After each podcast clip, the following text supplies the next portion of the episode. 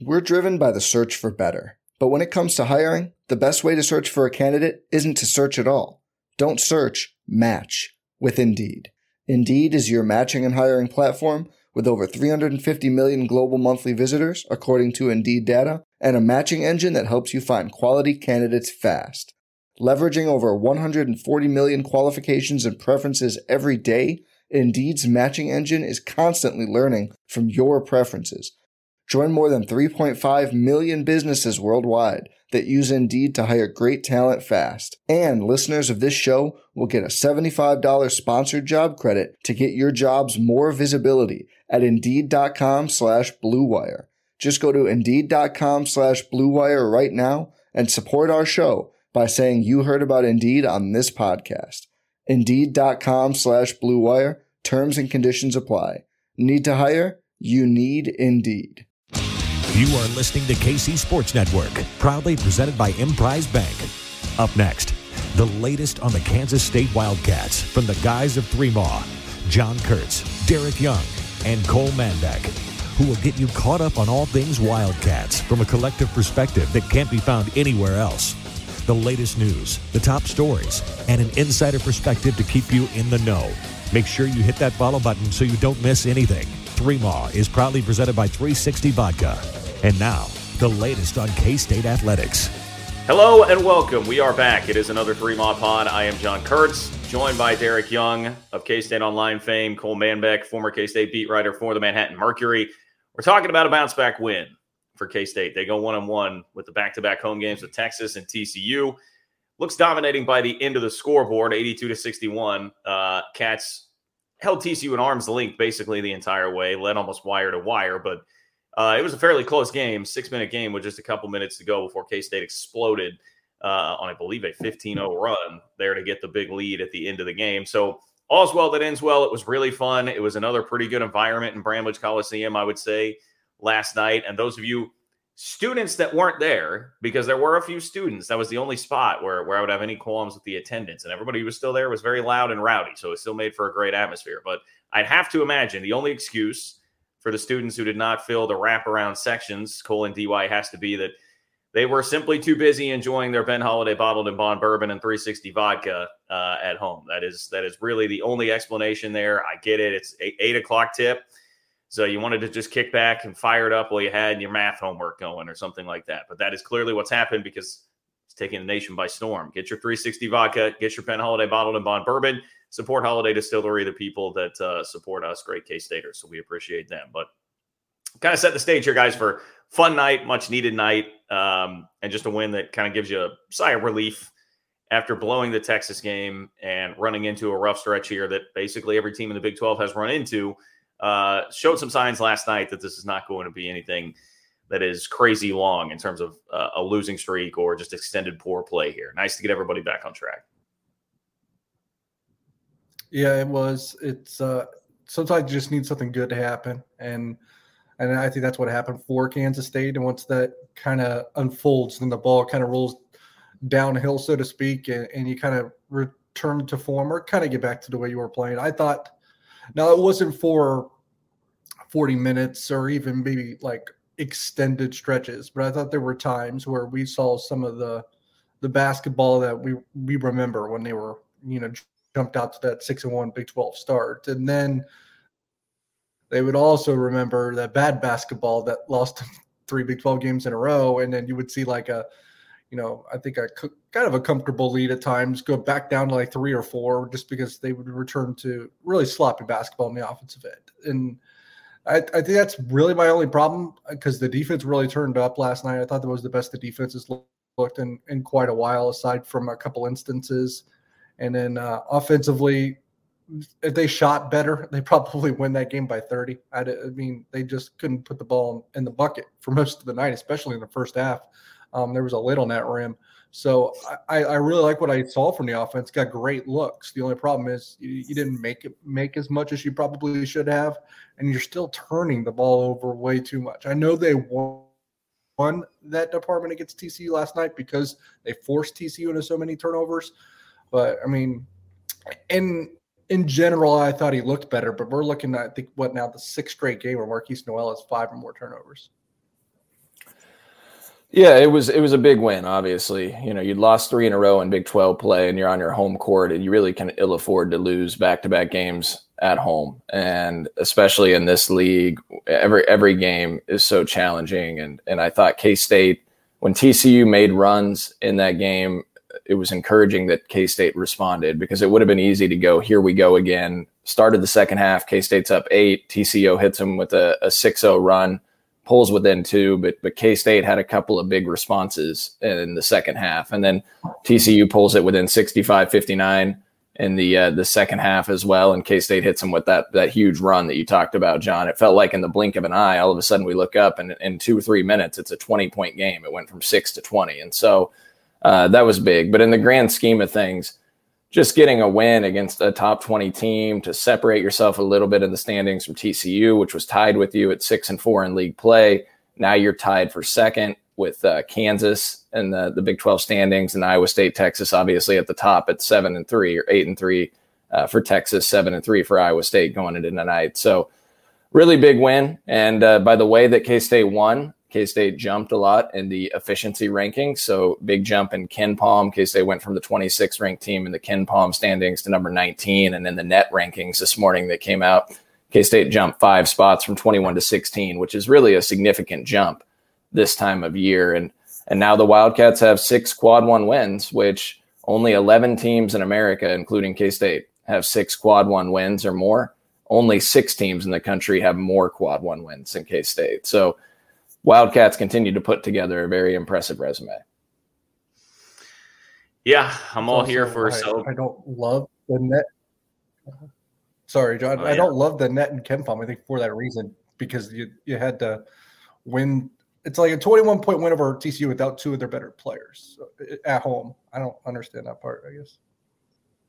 Well, Cole and I were sitting there with an extra rooting interest at the end of the game because of this exact scenario, uh, margin of victory for the net. So it was 17 to 2 in total, the full run to end the game there. Scoring 17 in the last 19 was a blast after man, like a mildly, I would say I was like, you know, mildly frustrated a little bit at, at the point where it's a six point game uh, coming down the stretch. You're like, yeah, this has been okay, but like, let's, let's finish this off here. And boy, did they. Uh, you got an insane logo three from Markquis Nowell, uh, who hit a couple of really deep ones. One in the first half, or earlier on when they were trying to go two for one, first half, I think, right? Yep. And then the one late in the game when he's just bombing it um, because basically he has to from like halfway into the power cat. It was an insane shot. And you hope that that gets Keys going. I know, yes, he did have six turnovers still, but it, it felt like a game in which he was more under control. Uh, didn't try to do quite as much. Felt like a a throttled down a bit in a good way, Markquis Nowell, that they kind of need.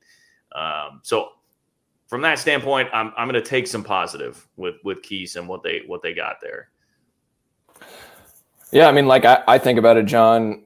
Uh, one of the things you and I talked about watching the game sitting together is he was finishing at the rim and taking more shots at the rim. You know, lately I feel like Markquis has been too unselfish when he drives and looking to dish, and and the defense defenses have started to adjust and they're looking for that kick out pass or that that pass and getting their hands on the ball. And that's where some of the turnovers have come from. And last night he had three or four times where he made some difficult shots at the rim especially one of the biggest baskets in the game was the TCU had pulled it to 40 to 38 and Markquis goes down and drives on Damion Baugh who's a terrific defender and he's 6 foot 4 big size advantage point guard big point guard. And Markquis hangs in the air and finishes through him uh, for a layup to push it back out to four. And then K State hit him with that run uh, where they get up by 10. That's what started that run where they get it out to 48 to 38. And you know, they started really playing hard and in a frenzy and got TCU to turn the ball over. And so I, I thought Markquis was was better last night. And you know, I felt bad for him on Saturday against Texas because he's he's a really good player and K State wouldn't be where they are without him. And he's a finalist for the Bob Cousy Award uh, for best point guard in America. And he, he just hit a rough stretch. And K State relies on him so heavily. He's always got the ball in his hands. It's a very difficult position, you know. And so, and he, he's not the biggest guy in the world. It's got some limitations when it comes to that. So, really happy to see Markquis have some some good moments last night. And I think those threes will hopefully get him going again. He was three of 16 from three in his previous two games. He goes three of seven last night from beyond the arc. So I, I, I agree with you. I thought he was better. And now he's the uh, the single season assist record at Kansas State with with seven Big 12 games to go. So just a heck of a season by Markquis. He had three gashes on his eye for it as well. Uh, saw him in press conference. He's got like three cuts, so he's probably getting banged up a lot more in there than what's being called as well. Yeah, there was no foul call on that play. I think Cole, uh, you and I remember looking at that and being like, well, I mean, he's, he's literally like holding his eye over here. Like he's bleeding. He clearly got, you know, hey, I digress. Not nothing too. I the, the only complaints that we have with the officials last night, Cole, would you say we're just everybody is too charge happy, particularly when it comes to Keyontae Johnson? Like, I mean, my God, I won't complain really about the overall officiating in the game. Maybe just bad both ways. I thought way too many charges, and I just Keyontae has a target the size of the entire octagon of doom on his back right now every time he's out there. Like these officials are just hunting anything that he's going to do that would resemble an offensive foul. And teams have gotten to the point now where they know just flop, just go down. Like if he makes any contact with his arm at all, like his forearm, just go flying. And the officials are like, wait. The, the one that made me mad was his third foul because it the whistle came so fast and that was such minimal contact there that it just you knew that he was looking exactly for that. And instead of getting like a, a bit of star treatment, which I think you see for guys like Jalen Wilson throughout the league, Keyontae is getting the complete opposite treatment of that. And it seems just like a, a, a freaking birthright for these officials to get him two fouls by the first media timeout. It's just it's frustrating. It's really well. The the one that actually really got me was the very first one you know, when they call the hook on him driving when yeah. he's getting bodied by Emmanuel Miller. And I'm like, you know, you really have to be reaching like that happens all the time. Uh, you you have to really, really be looking close to want to call that. And with all the contact that's allowed in these games to to call that, that that one was very agitating. And the one the third one you mentioned, Shahada Wells, he's a, he's a six foot guard trying to guard Keyontae. So he's got a mismatch. And of course, Keyontae being bigger and stronger, making just a new normal move is going to send him flying a little bit, and you just you can't call that. So I digress. I mean, I thought Doug Sirmons. I'm a big Doug Sirmons fan right now. He thank goodness for him. He overturned those clowns like four times on calls. I thought he had a a great game, and actually, I thought K State probably got beside from those charges, John and DY. I thought K State got maybe a favorable whistle uh, last night. There were some plays at the rim. There was a look, Keyontae probably could have got his fourth foul um, on a loose ball situation where a guy tripped over him and they, they didn't call it. And then TCU went down and there maybe was some contact at the rim. They let it go and TCU missed. And I, I, I just, uh, it was nice to uh, that I wasn't complaining as much about the officiating, you know, so you didn't have to listen to that quite as much last night, John. It's true. You know, had to keep this guy had to keep this guy a little bit calm, but I Doug Sirmons was great. It was not just like him overruling his crew sometimes, but him putting Jamie Dixon in his place. Like, and and I mean, also, I mean, Tang for that matter too. At one point early in the game, but like, yeah, a couple times he literally showed Jamie Dixon the motion of what his guy did was player did to travel uh, at one point. That that was that was funny. So yeah. kudos kudos to Doug, Dougie boy. Where does where does he rank on the list of uh, favorite officials, Cole? Right now, he's number one. He was not up there at all uh, in the past, but uh, that was a heck of a performance by Doug last night. Great can job. I like a, can I get a top top three Big Twelve official power ranking from you? I, I can't think of three that are good, but uh, I would have I would probably have Sirmons and uh, even though I know Higgins uh, gets maligned, but that's because everybody knows him. I would have Higgins He's in the top three.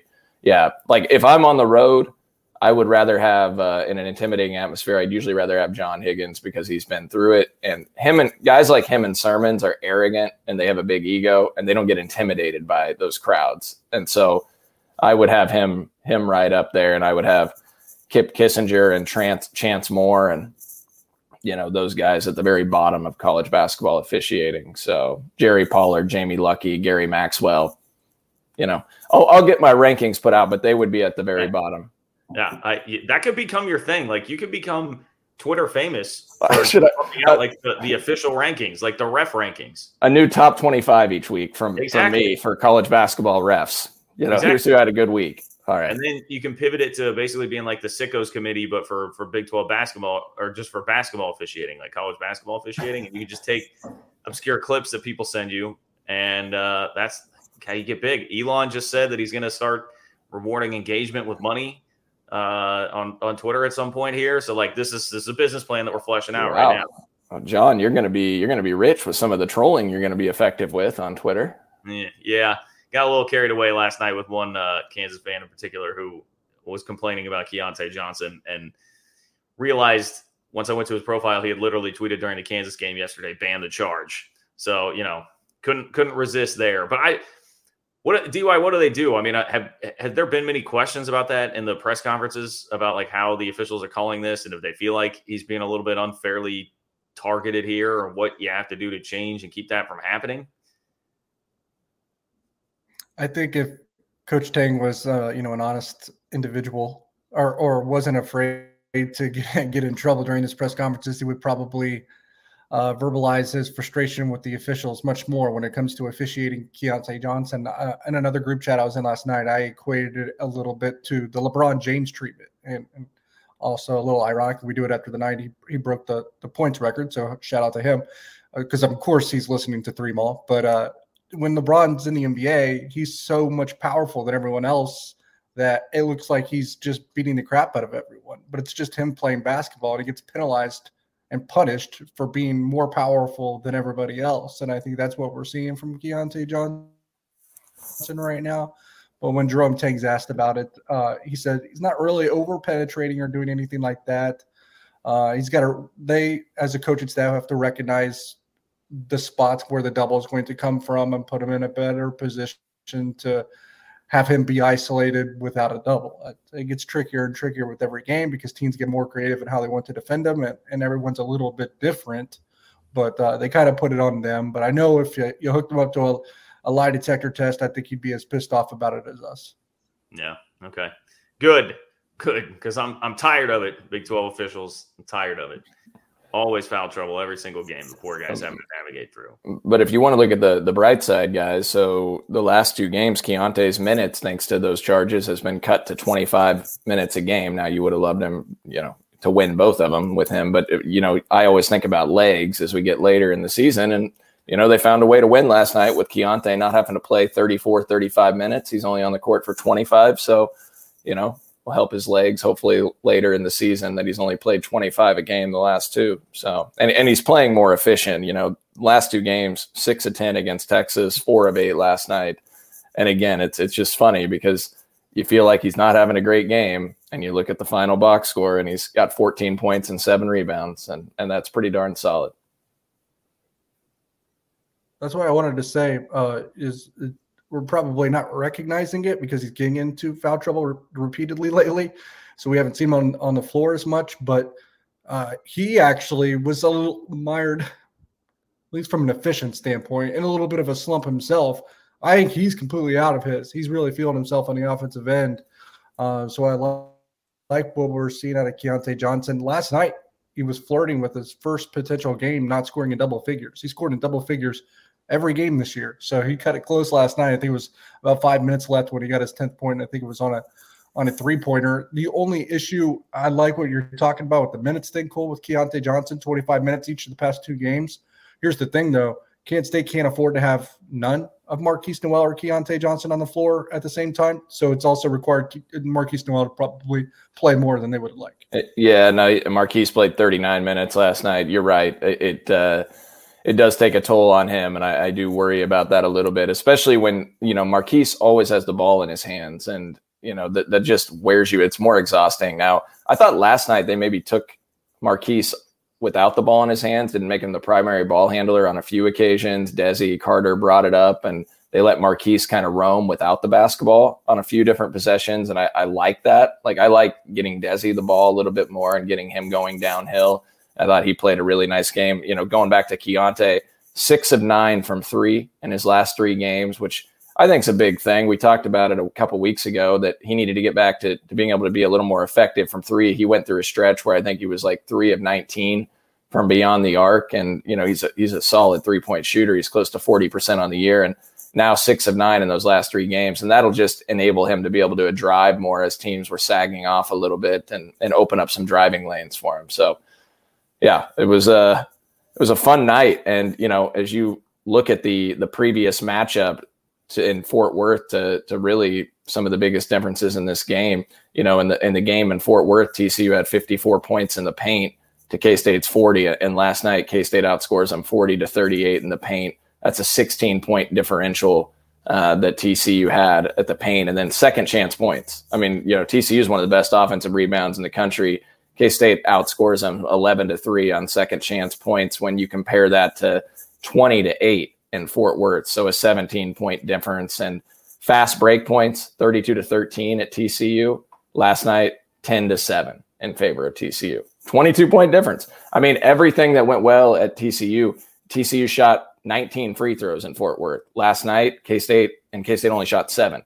Last night, K State shoots 23 and makes 19 of them. They shoot 13. State was just more physical and played tougher in that game. And I thought defensively, the uh, K State was pretty darn good. And, and I was actually a little bit surprised to see in KenPom that, that K State now is number 21 in the country in defensive efficiency. So uh, they're they're a solid defensive team. Well, and we've we've gone an awful long way within this pod without mentioning the name Tyke Greene, who stepped up and was the guy uh, off the bench for the Cats last night. 13 points, nine rebounds. Which I mean, the way he defends and rebounds, K State can really use that. He can also finish. He's very springy, and we got to see him go up and jam a sick alley oop lob from Keyontae Johnson, but also just be the guy there on the receiving end of some great passes uh, for layups and dunks virtually the entire game. But guys have had these sorts of moments. I mean, it's been Desi Sills at times. Cam Carter has had his moments with games like that. Now, Tyke Greene, a little more unexpected uh, resource for that. But on a night when Nae'Qwan Tomlin and Ish Massoud were not giving you a lot, Tyke Greene at, at the four, uh, you know, we heard Jerome Tang talk about that after the game. How this guy played guard at Stony Brook. He was playing the four for us tonight. Uh, he stepped in and, and filled a huge, huge role. Yeah, a lot of it had to do with kind of going away from some other guys. Uh, Ish Massoud got four minutes in the first half, never never played again. Nae'Qwan Tomlin's defense was leaving a little bit to be desired, I think. So Tyke Greene got the call, and um, he answered the bell when his name was called. So uh, shout out to him for doing that. Uh, 13 or 14 points, I believe he scored. Now, I don't think we're going to be able to expect that on a nightly basis from him or or anything of that sort. It was 13, but I I do think uh, that he can kind of be that finisher guy if he's put in that rule at least. You know, be able to clean things up a little bit or or just catch some lobs because I think that's probably his game. You look at his free throw numbers and his three point numbers. Uh, look, he kind of revamped those last year at Stony Brook, but they reverted again uh, at Kansas State. He's, I mean, don't want to put him on blast here, but I'm pretty sure he's under 30% free throw shooter in Big 12 play right now. Um, so that's that's pretty brutal. He's not a shooter right now, but he can finish at the rim. Um, and he can play defense and he can rebound. I thought the biggest thing, even though he, he, his line looks great with 13 points and nine rebounds, I thought the biggest thing he provided was just uh, a little bit of competitive spirit, energy, uh, and that those kinds of things do equate itself to rebounding and defense, and that's what Kansas State needed. Yeah, I, mean, I, I, just thought he played incredibly hard. And I mean, he always plays hard, but I, I, thought he brought a lot of energy to the floor. I think of a play where David N'Guessan actually intercepted the pass where TC was trying to push it down the court, but Tyke shot out of a cannon. He was going to get it if N'Guessan didn't get it uh, for the steal. And, you know, he got after it on the offensive glass. And look, the thing about Tyke that I, I really like is, and really this whole roster is these guys are so team oriented. Like it would have been easy for Tyke to pout like he didn't come to K State to play 10 minutes a game and, and kind of be in the role that he's in. You know, you look at the last six games, Tyke's scored a combined three points and has a combined seven rebounds in those games. In the previous two contests, he played a total of about two and a half minutes combined.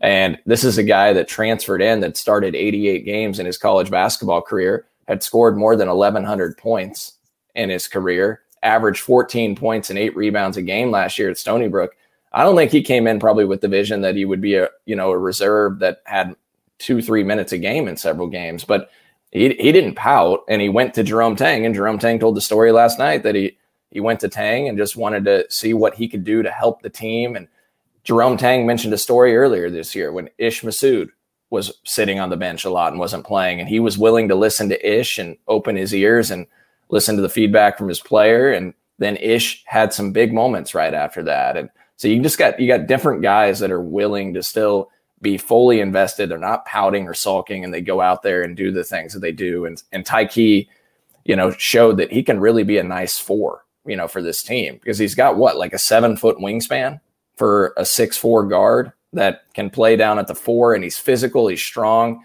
he's got a huge vertical. Um, you know, I think it depends a lot on the team they're playing and the matchups. Uh, whether it's Ish getting more minutes or Tyke, but it just shows you that you've got another piece uh, that can that can you can plug in there at that four spot and do some effective things. And I, I, think he's a really nice defender and rebounder. So I think he brings some valuable things to the floor, and you continue to just show that different guys on this roster can step up night in and night out. I think we've we've learned a lot about that as the season has gone along. They've they've got places they can go if it's not going to be uh, Markquis and Keyontae in full force every single night. Let's let's take a bigger picture look at what this win means, where K State's at, KenPom net, all those sorts of things, and what the uh, what the tournament resume is looking like. We'll do that coming up next.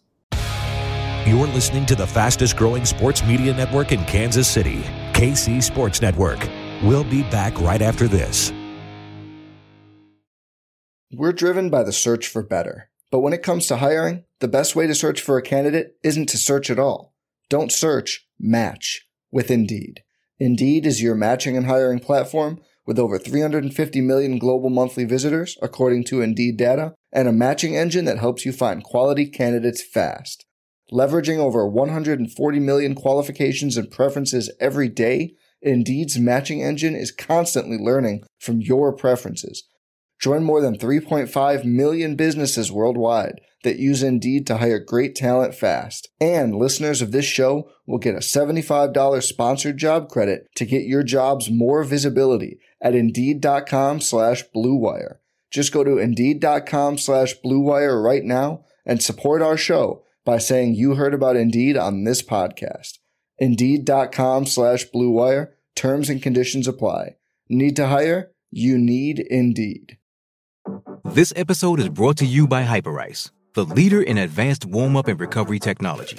They have tons of innovative products, like Venom heated wearables to help soothe sore back muscles, Normatec compression boots to speed up recovery and increase circulation, and Hypervolt massage guns to improve mobility. Loved by athletes like Naomi Osaka and Erling Haaland. Try them yourself. Get 10% off your order with the code MOVE at hyperice.com. Entertain, educate, inform. KC Sports Network. Back here on Three Ma, John, Cole, Derek, all with you. Cole uh, is our resident guy who keeps up with KenPom, the net, where K State's at, and all these metrics. He was updating me on that as soon as we were getting into the car. Actually, shout out to KSU underscore fan. Didn't he say the Cats are up by seven spots? Seven spots in um, KenPom. I got Ken yeah, Palm. yeah. They moved from uh, twenty six. Yeah, K State in the top twenty. Yeah, they moved from uh, 26 to 19 last night in the uh, in KenPom, and uh, from 21 to 16 in the uh, the net ranking. So considerable jump. And Nevada actually had a, a really nice win on the road by one point last night at New Mexico, which was the number 37 team in the net. Nevada's now got eight quad one or quad two wins combined, and they're really solidifying their NCAA tournament resume. And it would take a major collapse for Nevada to fall out of a quad one win for K State. So uh, it looks like they'll probably stay in that quad one status. Oklahoma State is a team to watch. They're 35th in the net. You know, K State beat them in Bramlage. That's a team that could could sneak into that quad one status for K State and become an extra quad one win. Uh, but I mentioned earlier, there's only six teams in the country with more quad one wins than Kansas State right now, and they put together a heck of a resume. Lunardi hasn't put out an updated bracket. He had, as of yesterday, entering the day, K State as the top four seed, and he had TCU as a three. We obviously know that's that's at the very least going to flip after last night. So K State's probably currently a three seed. On uh, on Oklahoma State, real quick here, Cole. Uh, Oklahoma State's Avery Anderson having wrist surgery and out indefinitely. How how big of an impact is that going to have on that game? Well, he's preseason first team All Big 12. Uh, he hasn't had as good of a year as he probably would have liked, but still over 11 points a game, over three assists per game, a really good defensive player as well. You know, they've got Bryce Thompson, Cisse, some other guys that have stepped forward. I still think they're solid. They didn't have Avery Anderson on Saturday against TCU, and, and they were able to win. Um, but I, I, think it's an impact. I mean, it, it definitely doesn't hurt that uh, K State's got him in a couple weeks, and and in all likelihood he will not be playing in that game. So it's it's one less big piece for that OSU team. The only thing I would comment would be that K State is running into some injury luck here, right? Um, you get to play TC at home without Mike Miles. Maybe Oklahoma State doesn't have Avery Anderson in a couple weeks when you get them in Stillwater. And something to look at, I think Cole mentioned in our group chat, is Texas Tech. Um, they're pretty banged up right now. And K State plays there on Saturday. They might not have Fardaws Aimaq, who wasn't really good against the Wildcats, anyways, when they hosted the, the Red Raiders at Bramlage Coliseum. But Pop Isaacs would be a big, big miss if he can't go against Texas for, for Texas Tech against K State on Saturday. And he just by the looks of everything and the reports you hear, he might be farther away than, than Aimaq. So I almost would be a little surprised if Pop did play on Saturday. That would be massive. And this is a game that I mean I, I, I think is very intriguing even though it is going on the road to play the last place team in the league. But uh, let, us get into some of that talking K State, Texas Tech, because DY started bringing us down this road, which which is a fair one. Texas Tech is beat up. I, I think they're probably just beaten down a little bit right now. They got clubbed by Baylor the other night after being close at halftime, just destroyed in the second half. Now we're recording this before they play their game tonight, which is against Oklahoma State, is it not? Is that who they're playing tonight? Um, anyway, They've, they've got somebody tonight before the game on Saturday, which we, we know is sold out. So it could be a sellout, lively crowd, but I don't know if Tech loses again going into that game. Maybe that still kills some of the crowd and excitement, environment, atmosphere. DY, you've been the biggest champion here of the the environment that Texas Tech has and how difficult it can be to play there. Um, Iowa State blew a 23 point lead there and lost in overtime. So I, w- what are you expecting that K State is going to get out of this Red Raiders team on Saturday?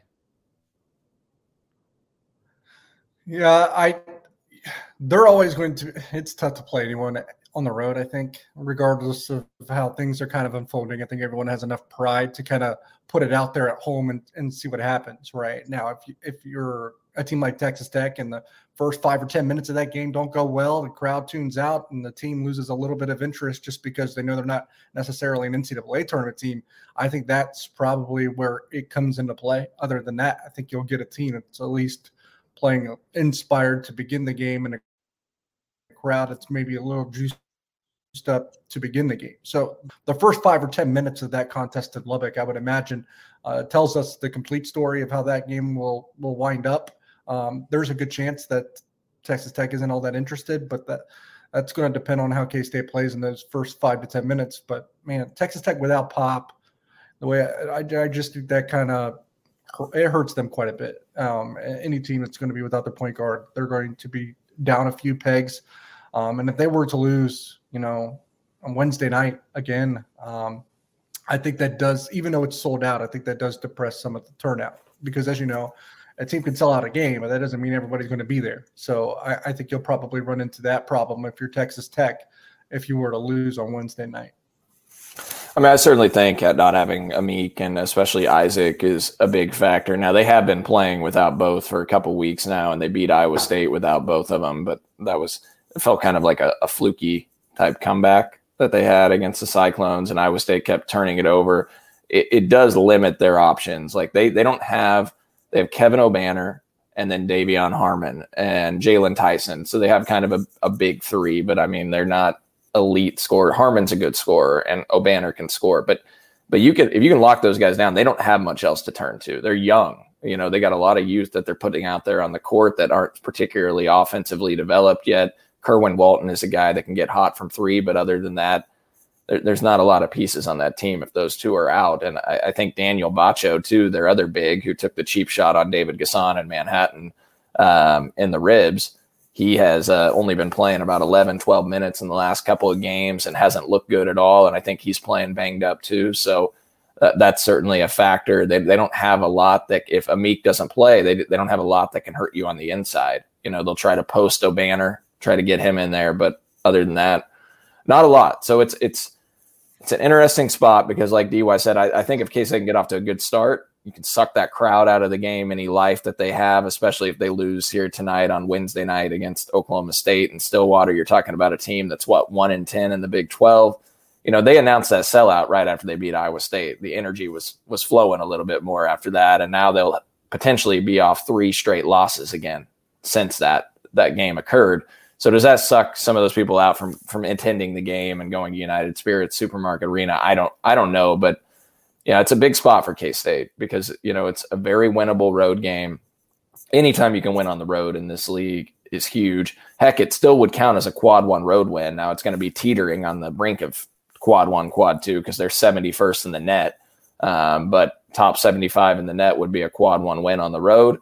So another resume builder, a nice piece to have, and to get to eight and four in the league uh, with three home games remaining uh, is significant, and Oklahoma right after that. So winnable game. You'd love to go two and zero oh this week, and you'd be talking about a K State team that jumps probably back into the top ten in the country and the and the rankings, and uh, you know another big week next week with winnable games at OU, and then Iowa State and a revenge spot in Manhattan it's really the thing, right? You're in this stretch of four games that are as winnable as any that you've had in a very long time with the game at Tech. And again, no, not disrespecting Tech at all. Absolutely a game K State could lose. Um, but when you follow that up with a road trip to Oklahoma, who's really fallen off and seemingly struggling right now, Iowa State, they're, they're a different kind of team on the road and bringing them into Bramlage. It's a game that you're going to need to go get. So th- this is a stretch where I, D, want to be curious your thoughts here because Cole and I were kind of discussing this. I mean, I think if you're if you're trying to win the league, uh, probably need to go four and zero. Oh. I mean, like maybe maybe three and one can keep you in that enough, but this would be the stretch if you're going to start really ripping some things off. Going four and zero oh through here would put you, I think, firmly back into the league race. If you don't win the next three, then eh, we're, we're maybe sitting here talking about like 10 and 8, 11 and 7 sort of a deal. No, I would agree because let's say you say three and one, so that'd be two and one the rest of the way. That put you at nine and five. I don't know that you you feel great about going three and one in the last four, and that's probably worst case scenario to win the league. So, if if you're talking Big Twelve championship implications here and what it takes to do that, and to give yourself maybe a margin for error when it does toughen up just a, a bit more again at the back end stretch, which includes a game in Stillwater and Morgantown, um, two places where are going to be tougher to win at than either of Lubbock or Norman. Um, I think you have to win both in Lubbock and Norman, and you can't lose both to Iowa State, right? Especially you can't lose at home to Iowa State when they're you know Jekyll and Hyde home and away. The the the biggest difference between uh, for a program between the way they play at home and between the way they play on the road is Iowa State. It's typically that way. It's especially that way this year. So I am kind of with you.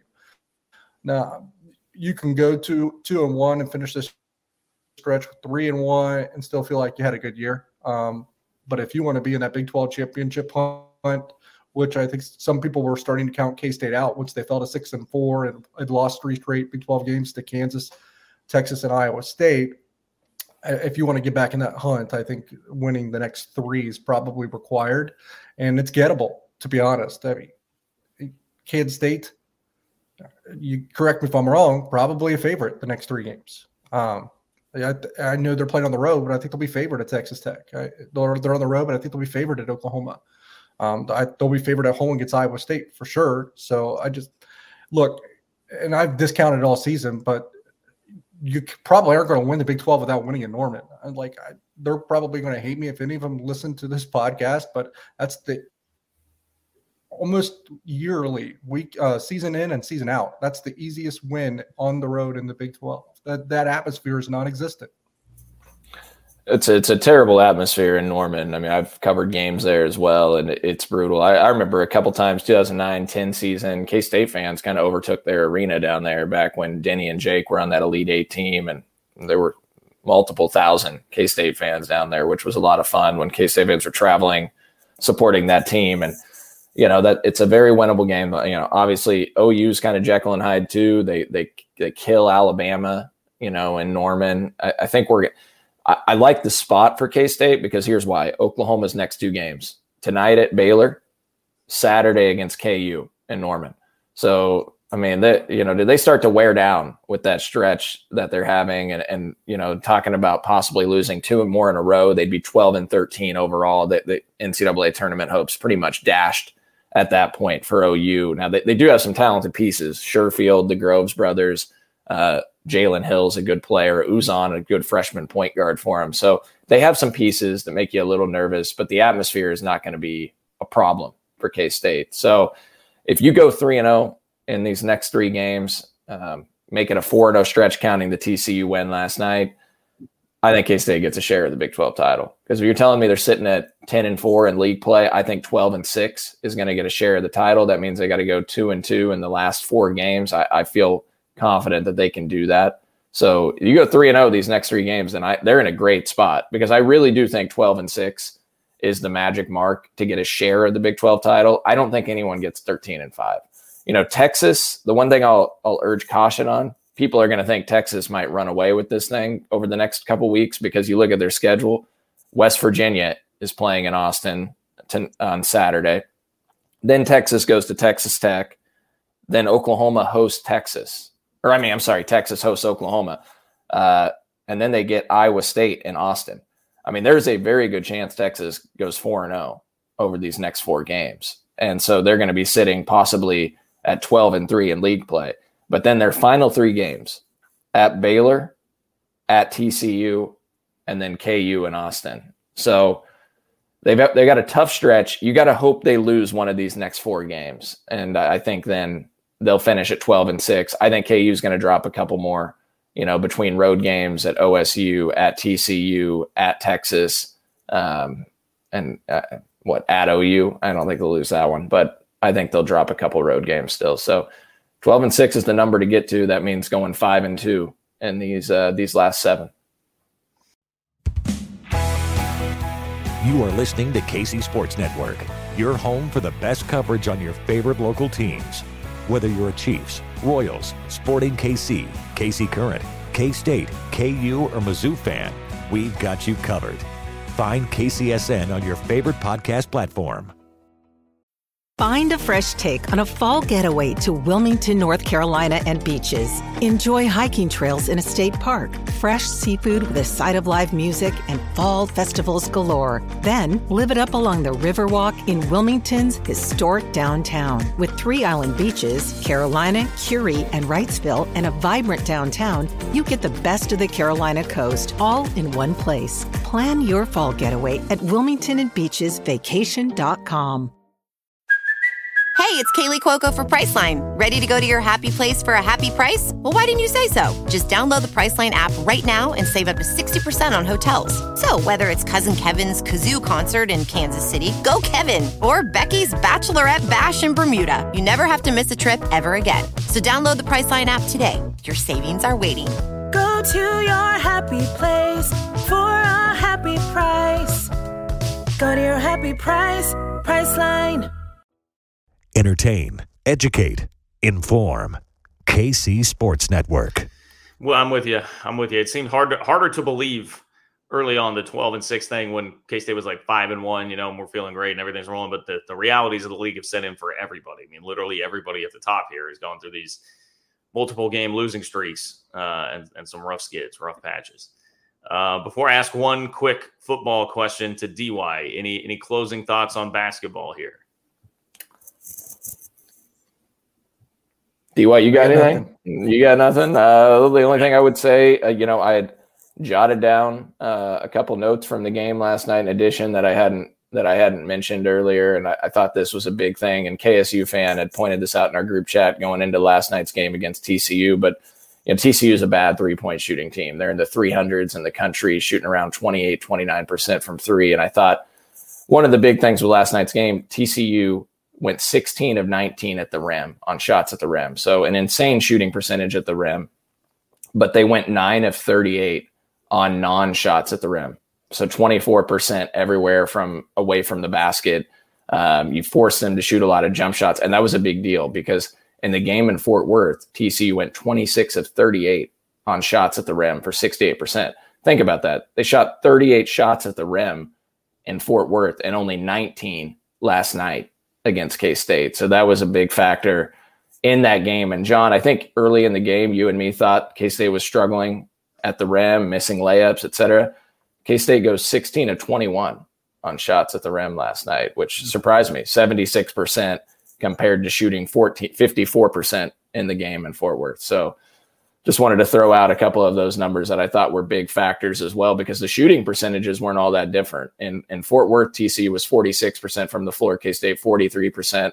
last night, K State shot 46, TCU shot 44%, but TCU turned it over 19 times. You know, it kind of rolls rolls flipped in this uh, this matchup in Manhattan, and K State ends up handing TCU its worst defeat of the season. the The biggest margin that the Horned Frogs had lost by was was nine against West Virginia. And again, we preface all that they didn't have Mike Miles, but still an impressive win. A little bit of frustration at the end of the game too. You know, the handshake line, handshake line got a little testy there uh, between some TCU assistant and uh, yeah. Dream, and then at the end of the game, Keyontae was barking with Emmanuel Miller. Uh, it, it, was Miller, right? That was they, they, were going after each other, and then Keyontae turned to the student section to have them come in and get the final word on that whole thing. Uh, I think I think TCU was pretty pretty frustrated. Not sure there's a whole level, a whole lot of love lost uh, between the two coaches and teams. That was great. Uh, you know, when Keyontae got to the students and was just basically like pointed at them, "Hey, shut shut him up." You know, I yeah, Emmanuel Miller was talking a lot, and I don't know if that goes back. I, I told you on the drive home, John. Emmanuel Miller transferred from Texas A&M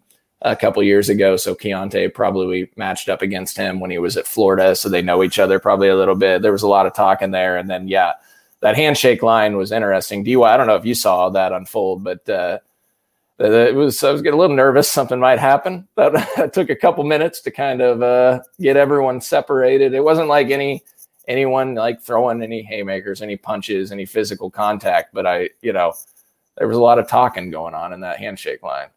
Yeah, yeah, things heated up there for a minute. Things heated up there.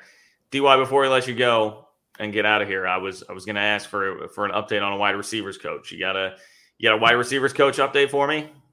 I wish I did. That thing is under. I, I think I don't. I wouldn't say it's under lock and key. I think it's in very much the infant stages because I think the way that it unfolded, like Dad Ward, I think you know as soon as he was aware that he was going to get an Illinois opportunity, I think he probably jumped at the chance before they even got into the contract negotiations. So he was gone in a flash. So I don't think this is something that Kansas State was necessarily like a lot of these times, you know, when this unfolds, a team's kind of aware of it for about a week before we even know. I, I don't think that was the case. And so I think it's kind of in its infant stages. And Chris Klieman, the last few times I and I think probably going to keep up with this because it's been probably a winning formula for him. Been pretty thorough at his last few hires, right? Like it's it's taken a few weeks. He will interview uh, maybe a couple different times, multiple candidates. So, I mean, I I expect it to be done, you know, before the month of February is over. But I don't think they're going to necessarily rush into anything beyond that, especially now. Look, you can always recruit even in dead periods to a certain extent. With you know, recruiting never is dead dead but it is a dead period. So if you're going to be without a coach, the month of February is not a bad time for it to happen. Can I can I throw out a name, DY? Just a uh, this is a complete guess. I'm just, and I, I know you've seen this name, Bobby Engram former NFL wide receiver. Uh, John won't like that he was the offensive coordinator at Wisconsin uh, last season yeah. uh, and quarterbacks coach.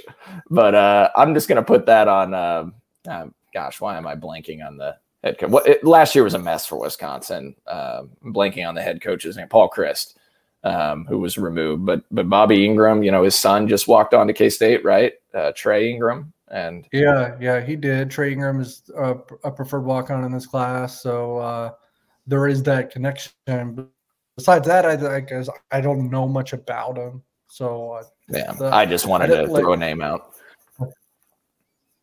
Yeah, I mean it's an interesting coincidence, but I don't think like Chris Klieman was like uh, signing his son as preferred walk-on to eventually hire hire his dad as receivers yeah. coach. Now it's it's interesting that it's kind of unfolded that way, but I don't know that that was ever part of the discussion. And you think I, I believe I saw you write this, but I, I don't. You think a lot of the popular names that are out there, the case that you know, the people that have to immediately run to, like it's got to be someone with a K State connection uh, those obvious names that we're seeing: Stanton Weber, uh, Michael Smith, uh, Cody Cook. Unless I'm missing Jake Waters. You're you're not anticipating those guys being being the guy. I'm not. Not, the first conversation that I the the conversations that I've had with anyone, maybe with a morsel of information, you, you kind of hear two things. A younger coach, so that would roll out maybe someone like Michael Smith and probably a minority hire, just because of the position and and the you know needing to maintain that balance on the staff. So that would eliminate some of those guys with Kansas State ties, of course. Yeah, well, and, and something that I think they wanted to do with Tremaine Carroll when they made that hire too, and and they're very conscious about the culture and all those things. So yeah, it uh, I'm I'm with you on that. Plus, I think Klieman is in a mode now where it would be fairly foolish not to open this up to a just nationwide search. You, have got some juice right now. Go go make it happen. Okay, I think that's going to wrap it up for us here on this three ma. Uh, a little more happy than we would have been if we'd done a show on Monday coming off that Texas loss. Uh, we'll see what unfolds this weekend in Lubbock. Six o'clock tip, I believe, between K State and Texas Tech coming up on Saturday. So, with that, drink your Ben Holladay bottle and Bond bourbon while you watch or your 360 vodka, whichever your poison of choice is. Support our friends at Holladay Distillery who do a great job supporting the pod. We appreciate BJ Kissel behind the scenes today for Derek Young and Cole Manbeck. I am John Kurtz. Thanks for listening to another Ma. Take care. Thanks for listening to KC Sports Network. Don't forget to hit that follow button and leave us a review if you like what you heard and think others would as well. You can find all six of our channels at KCSN covering the Chiefs, the Royals, Sporting KC, and the KC Current, plus KU, K State, or Mizzou by searching KCSN wherever you listen to podcasts. We're also on YouTube. Entertain, educate, inform. KC Sports Network. Every fan knows the right player in the right position can be a game changer. Put LifeLock between your identity and identity thieves to monitor and alert you to threats you could miss. Plus, with a U.S.-based restoration specialist on your team, you won't have to face drained accounts, fraudulent loans, or other losses from identity theft alone. All backed by the LifeLock Million Dollar Protection Package. Change the game on identity theft. Save up to 25% your first year at LifeLock.com slash aware.